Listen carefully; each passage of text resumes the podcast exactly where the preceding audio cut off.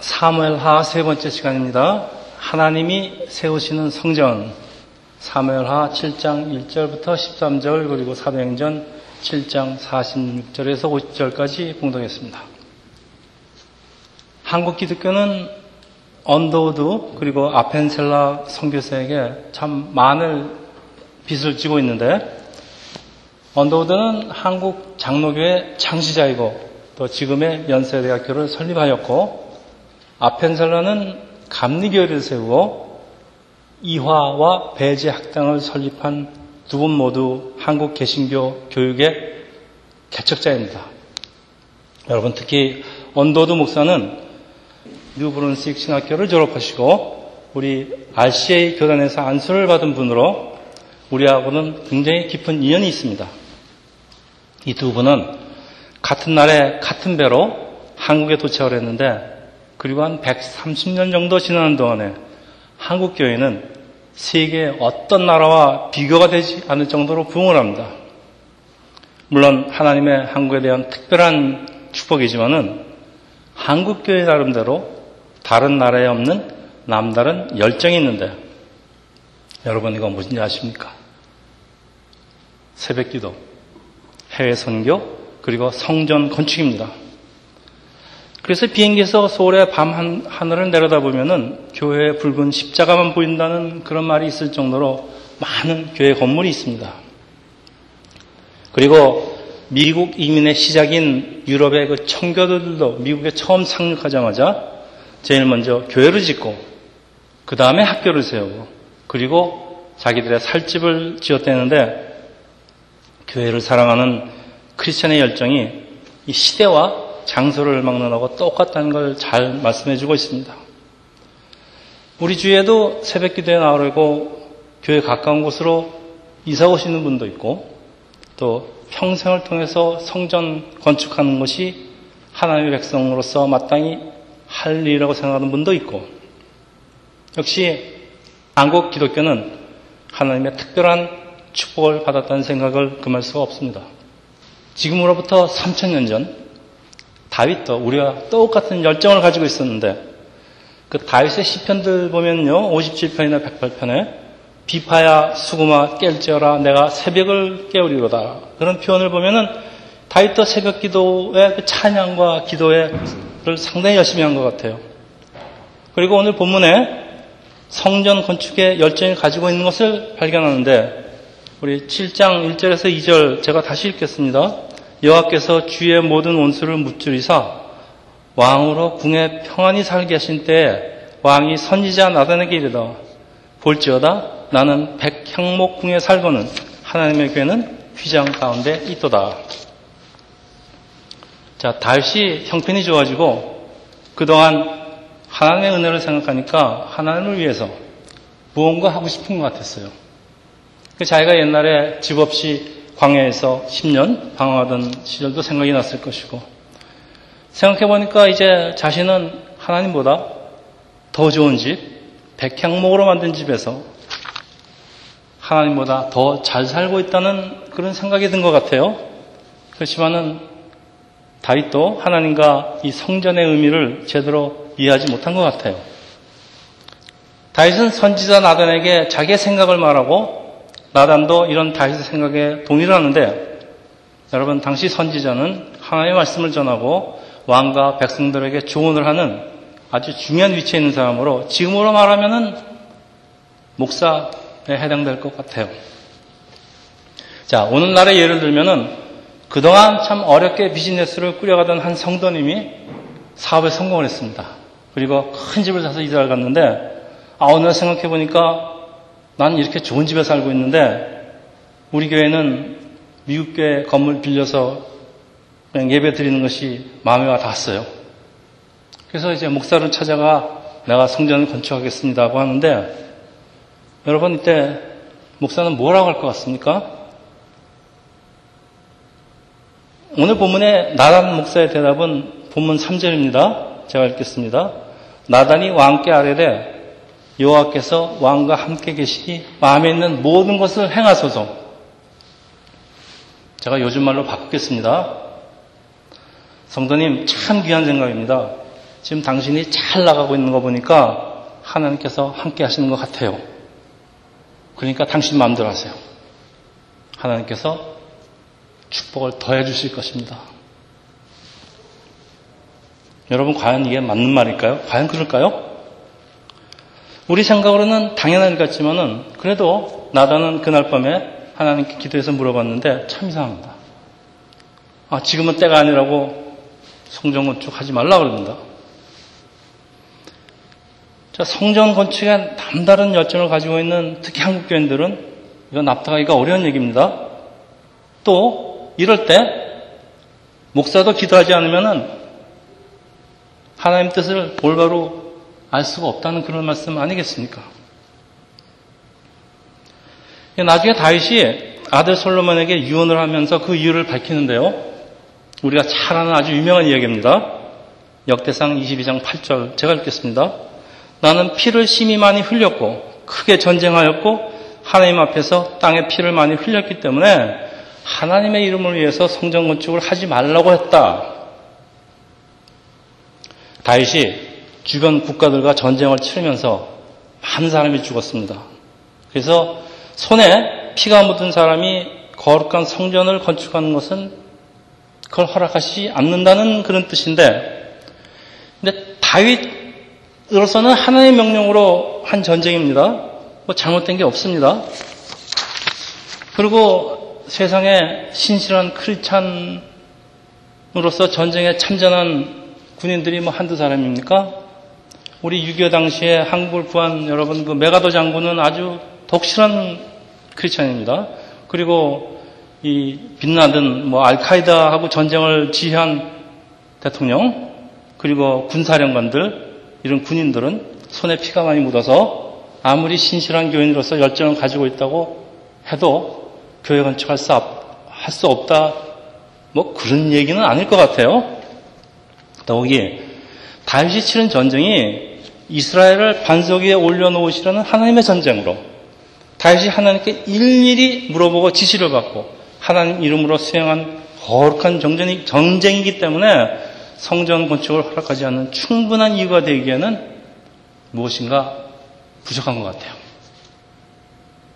우리가 반드시 알고 가야 할 또 다른 깊은 이유가 있다는 말씀인데 오늘 우리가 살펴보려고 하는 것은 이 성전 건축 이 과연 무엇을 말씀하는 이 성전 건축의 진정한 의미입니다. 5절에 하나님께서 성전 건축에 대한 그 선지자 다단, 나단의 기도에 응답을 하시는데 가서 내 종 다윗에게 말하기를 여호와께서 말씀하시는데 내가 나를 위하여 내가 살 집을 건축하겠느냐? 공동 번역에는 아니 내가 살 집을 네가 짓겠단 말이냐? 이거 무슨 말씀입니까? 사람이 하나님께서 사시는 집, 사람이 하나님께서 사시는 집을 짓겠다는 게 이 생각이 잘못되는 것이라 그런 말씀입니다. 그래 계속되는 6절, 7절 하나님 말씀입니다. 제가 읽겠습니다. 내가 이스라엘 자, 손을 애굽에서 인도하여 내던 날부터 오늘까지 집에서 살지 아니하고 장막과 성막 안에서 다녔나니 이스라엘 자손과 더불어 다니는 모든 곳에서 내가 내 백성 이스라엘을 먹이라고 명령한 이스라엘 어느 지파 가운데 하나에게 내가 말하기를 너희가 어찌해서 나를 위하여 박향목 집을 건축하지 아니하느냐 말했으면 다시 말해서 하나님께서 하나님께서 거할 성전이 필요하시면 벌써 지으라고 했는데 하나님께서 사람이 지은 성전에 거하신 분이 아니라는 말씀입니다. 여러분 다윗이나 우리나 성전 그러면 교회, 교회 그러면 예배당 머리에 떠오릅니다. 그리고 눈에 보이는 건물을 생각하지만은 교회의 정의는 건물이 아니고 에클레이시아 부름 받은 사람들의 모임이라는 사실 여러분 잘 아시죠 믿습니다. 그래서 오늘 두 번째 본문 사도행전 7장 46절에서 50절은 이 초대교회 당시에 스테반 집사가 돌에 맞아 죽기 전에 한 설, 유명한 설교입니다. 제가 읽겠습니다. 다시 하나님 앞에서 은혜를 받아 야곱의 집을 위하여 하나님의 처소를 준비하게 하여 달라고 하더니 솔로몬이 그를 위하여 집을 지었느니라. 그러나 그러나 지극히 높으신 이는 손으로 지은 곳에 계시지 아니하나니 선지자가 말한 바 주께서 이르시되 하늘은 나의 보좌요 땅은 나의 발등상이니 너희가 나를 위해서 무슨 집을 짓겠으며 나의 안식할 처소가 어디냐 이 모든 것이 다 내 손으로 지은 것이 아니냐 지금 신구약에서 한 말씀이 똑같습니다. 여기 선지하는 이사야를 말합니다. 결론부터 말씀드리겠습니다. 지극히 높으신 하나님께서는 사람 손으로 지은 집에 거하시지도 않고 하나님께서는 우주 만물을 창조하신 분으로 사람이 만든 어떤 건물에 묶여 있는 분이 아니라 그런 말씀입니다. 따라서 우리가 성전, 교회라는 건물을 건축하는 것은 여러분 잘 들으시기 바랍니다. 하나님께서 거하시는 처소를 짓는 것이 아니라 우리가 하나님께 예배 드릴 장소를 건축하는 것이라는 사실을 마음에 두시고 오늘 본문은 살펴보기를 바라는데 그러면 하나님께서 거하시는, 거하시는 곳은 과연 어디일까? 하는 질문을 여러분 마음속에 두시고 말씀을 듣기 바랍니다. 오늘 나단을 통해서 다윗에게 하시는 하나님의 말씀은 지금 다윗이 성전을 건축하는 하나님 뜻 아니라는 겁니다. 그 하나님을 위해서 무엇인가 하겠다는 걸 열정으로 찾던 다윗은 뭐 실망하였겠죠? 그러나 뭐 다윗이 뭘 잘못했다는 말은 아니고 단지 사람의 생각이 하나님의 생각과 이렇게 다르다는 것입니다. 그래서 8절에서 16절에 계속되는 하나님의 말씀은 나단 선지자에게 다윗에게 전하라는 말씀인데 다윗을 위해서 그동안 하나님께서 하신 일과 또 앞으로 계획과 또 그 이유를 말씀하고 있습니다. 그러니까 하나님의 생각과 우리의 생각과는 차원이 다르다는 얘기인데 다윗아 너뭐 잘못 생각하고 있구나. 지금 가장 시급하고 중요한 일은 내가 나를 위해서 성전을 건축하는 것이 아니야. 지금 내가 할 일은 나의 백성 이스라엘을 진정한 나의 백성 하나님의 나라로 세우는 것이니까 딴 생각하지 말고 그 계획에 너의 온 힘을 다해서 하는 것이 중요한 것이지 지금 이런 일에 신경 쓸 때가 아니다 이런 말씀입니다. 자 성전을 건축하는 일은 엄청난 돈과 수많은 인력과 또 오, 오랜 시일이 소요되기 때문에 오랫동안 그에 전념을 해야 되는데 하나님께서 다윗을 왕으로 만드신 이유는 이스라엘을 잘 이끌어서 하나님의 백성으로 만들라는 것이지 건물 지라는 거 아니라는 말씀입니다. 다윗의 손에 피가 묻어서 거룩한 성전을 지을 수가 없다는 것은 이건 표면적인 이유고 지금 한가하게 네가 성전 건축을 할 때가 아니라는 말씀으로 저는 이해하겠습니다. 9절에 내 이름을 위대하게 만들어주고 11절에 요하가 너를 위하여 집을 짓고 자 다윗이 하나님의 집, 을 짓겠다 했는데 오히려 하나님께서는 그거 아니야 내가 너를 위해서 집을 짓는다 그런 말씀은 다윗을 통한 하나님의 큰 계획이 있다는 것을 잘 말씀해 주고 있습니다. 사실 교회가 성전 건축을 시작하면은 교회의 모든 관심과 힘과 그 모든 경비는 건축에 고정되는데 여러분 교회는 이것보다도 더 시급한 많은 일들이 기다리고 있습니다. 우리 성경에서 보여주는 교회가 하는 일은 그 사도행전에 초대교회가 보여주는 것은 구제와 복음 전파 무엇보다도 최우선인데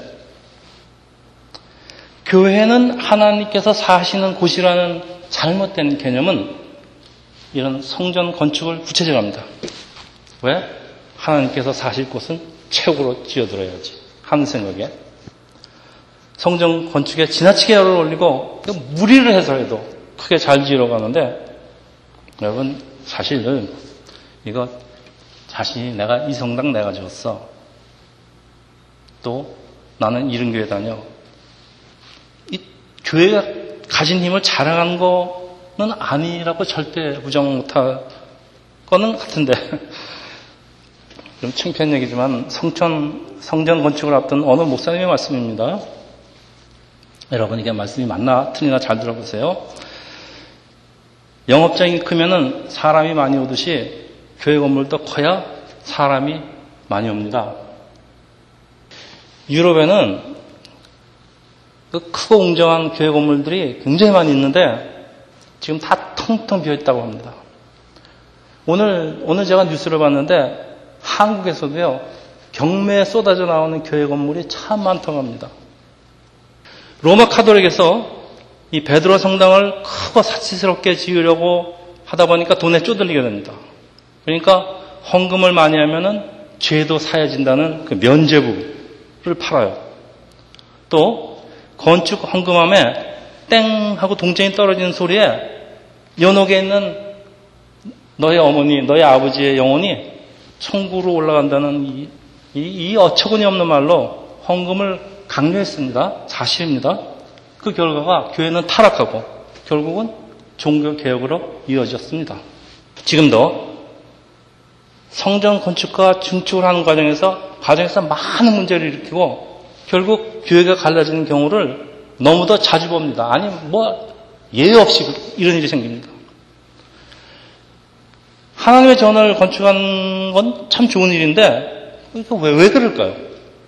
사람들이 사탄이 교회 짓는 것을 질투해서 문제를 일으킨다고 하는데 모든 잘못을 사탄에게 돌리려고 하는데 이거 오히려 사람이 사탄에게 틈을 주고 있는 거 아닐까요? 우리는 그동안 건축 헌금을 하면은 몇 배로 하나님께서 보상해 준다는 그 달콤한 말을 수없이 들어왔고 뭐 이래저래 사람들은 무리를 해서 어떤 사람은 크레딧 카드도 긁어요. 그래서 건축 헌금을 하는데 하나님을 섬기는 방식이 왜 이렇게 give and take 주고받는 관계로 만들어버리고 헌금하면 몇 배로 돌려받는다고 하면서 이거 뭐 사행심을 부추기는 거 아닙니까? 하나님의 축복을 꼭 세상 물질에 돈에 뭐 이런 거에다 초점을 맞추다 보니까 이런 일이 생깁니다. 사실은 하나님께서 우리에게 복 주실 구실만 찾으려는데 이런 좋으신 하나님을 그냥 받으려는 하나님으로 전락시켜 버립니다. 제가 그동안 여러 번 강조했지만 하나님과 크리스찬의 관계는 이런 조건부 관계가 아니라는 거 다시 한번 강조합니다. 여러분, 하나님의 관심은 당신이 거하지도 않으실 어떤 사치스러운 건물에 있는 것이 아니고 영원 구원과 어려운 사람들을 도와주는 구제에 있다는 것. 여러분, 예수께서 이 땅에서 하신 일 보아도 잘 알 수가 있습니다. 예수님이 하신 일이 이런 일들입니다. 예수님이 하나님이십니다. 자, 때로는 우리의 그 건축의 열정을 가지고 더 시급한 일을 시킬 수도 있다는 말씀인데, 물론 힘을 모아서 또 한 사람이, 몇 사람이 한 교회의 성전을 건축하는 거 좋은 일입니다. 그러나, 우리 이 지역에 사는 많은 이민자들에게 절실하게 필요한 것들이 참 많이 있습니다. 예를 들까요? 이 에디슨 지역에 한국 이민자를 위한 커뮤니티 센터가 있었으면 참 좋겠습니다. 이게 하나님의 뜻일 수도 있단 말씀입니다. 우리 여기 그 서머셋에 가까운 곳에 그 중국인을 위한 커뮤니티 센터가 있는데 제가 몇 번 가봤습니다.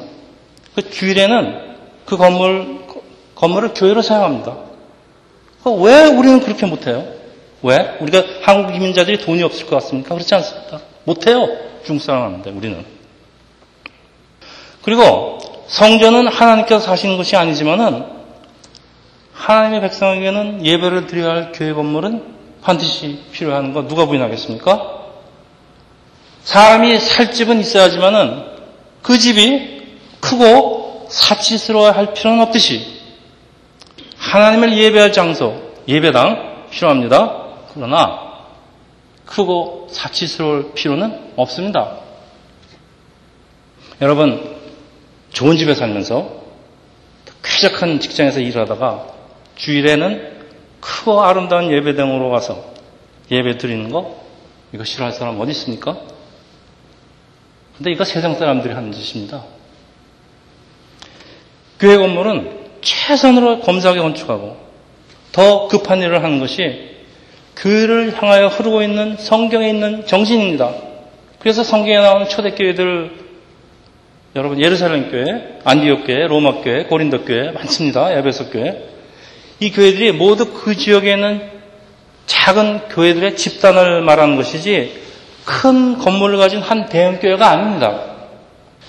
120명으로 시작한 그 예루살렘 교회는 어떤 학자들이 하면은 나중에 6만에서 10만 명으로 그렇게 부흥을 했다고 하지만은 이거 한 건물에 있는 한 대형 교회가 아니란 말씀입니다. 그리고 아무 때나 아무나 맘만 먹으면 성전 건축에 열정이 있다고 해서 되는 것이 아니라 성전을 건축하는 때와 짓는 사람도 하나님께서 정해 주신다는 말씀입니다. 아무나 짓지 말라는 것입니다. 자, 다윗은 이스라엘 주변의 그 모든 나라들을 다 평정했습니다. 그리고 이스라엘을 경제적으로도 아주 부강한 나라를 만들어 놨는데 결과적으로 이 모든 것이 그 아들 솔로몬으로 하여금 이웃 나라를 침공을 염려하지 말고 또 건설 자재 다윗이 많이 준비했습니다. 또 재정적인 큰 부족함이 없이 성전을 건축하게 하는 그 준비 작업을 다시 했습니다. 그리고 이제 때가 되니까 아들 솔로몬이 성전을 건축하는데 그래도 7년이 소요된 대공사입니다. 여러분 만일 다윗이 오랜 세월을 성전 건축에 몰두하였다면 이스라엘은 중동의 제일 큰 나라로 성장하기는커녕에 성전 건축을 하는 과정에서 내분이 일어났을 것입니다. 그리고 나라가 위태로워지는 어려움을 겪었을지도 모릅니다. 아마 그랬을 것입니다. 사실 다 준비된 상태에서 솔로몬은 성전을 건축하는데도 많은 문제가 있는데 하물며 다윗이 했다면 문제가 한둘이었겠습니까? 마치 오늘날의 교회가 무리하게 건축을 하다가 문제가 생기는 것과 똑같은 현상입니다. 그리고 오늘 본문에서 우리가 꼭 유의하여 할 것이 하나가 더 있는데 다윗이 왕이라고 혼자 결정하지 않고 나단 목사에게 상담을 하고 다윗은 나단 목사가 기도응답 받고 전하는 하나님의 말씀을 바로 순정하고 무릎을 꿇은 것입니다.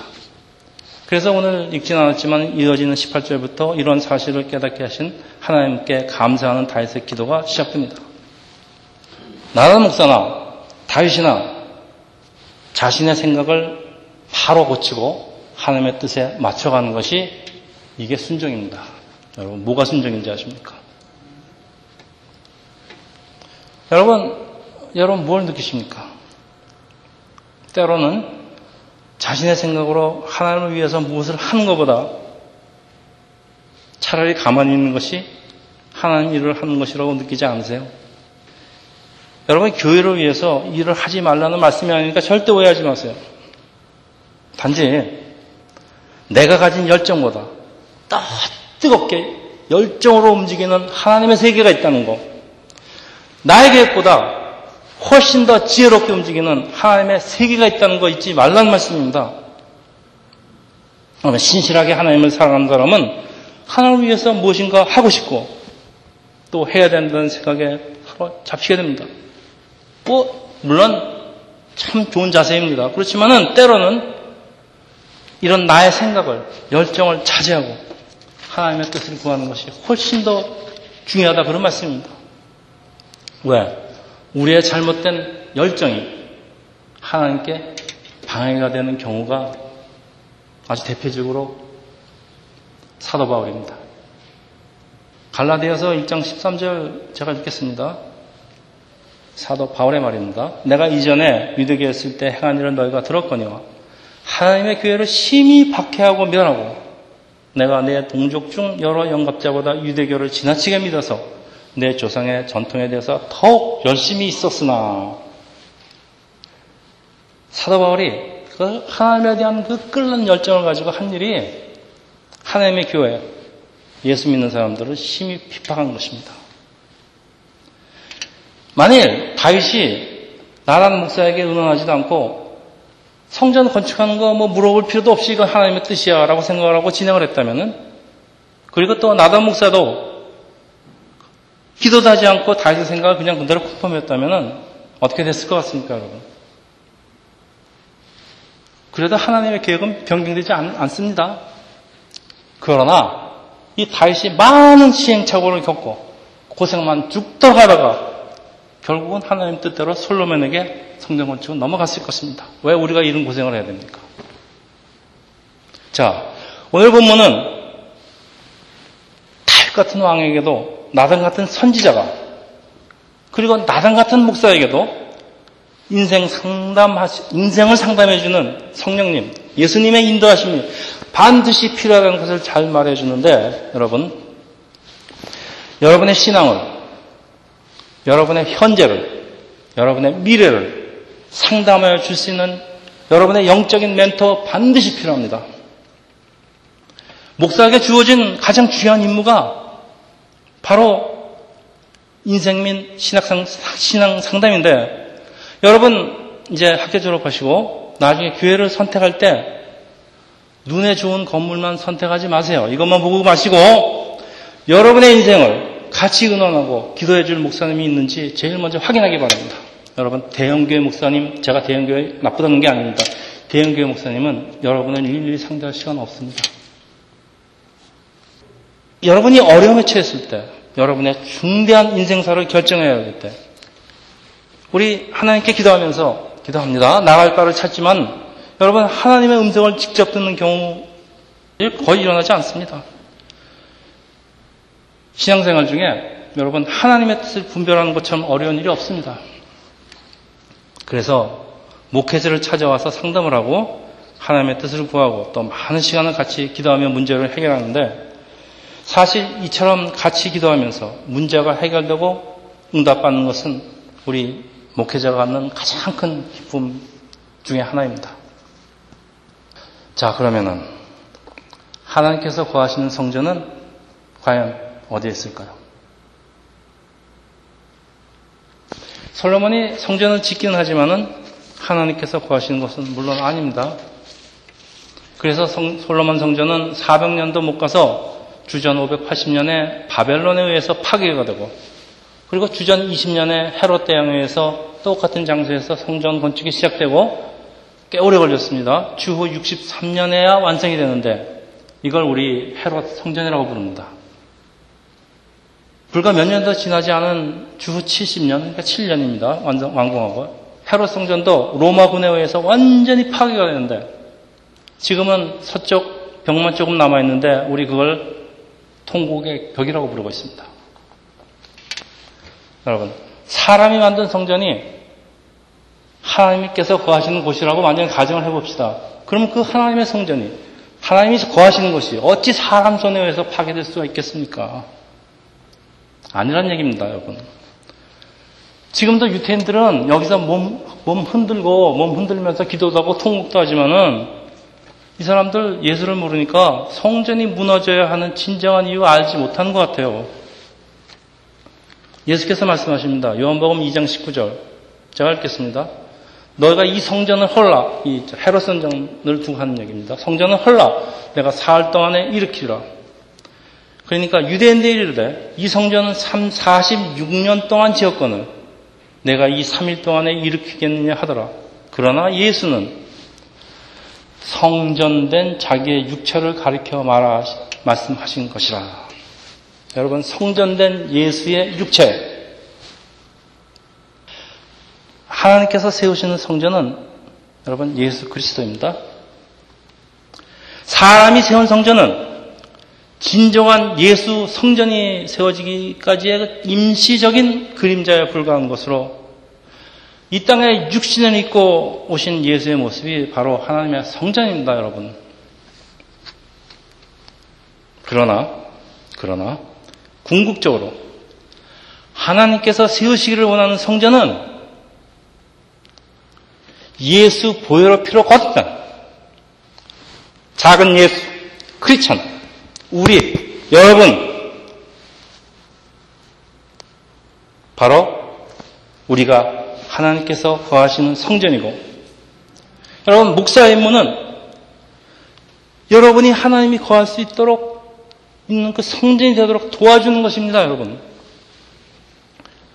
고린도전서 3장 16절입니다. 너희가 너희가 하나님의 성전인 것과 하나님의 성령이 너희 안에 거하시는 것을 알지 못하느냐?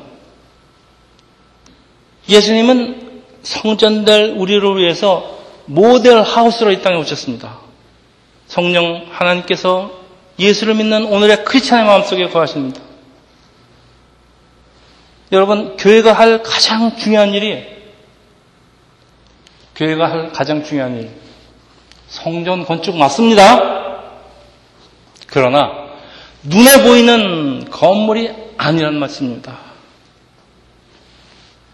하나님의 자녀를 하나님께서 거하실 수 있는 성전으로 세운 것, 이게 교회가 할 일입니다. 이게 성전 건축입니다, 여러분. 다시 한번 강조합니다. 성전 건축은 눈에 보이는 건물 짓는 거 아닙니다.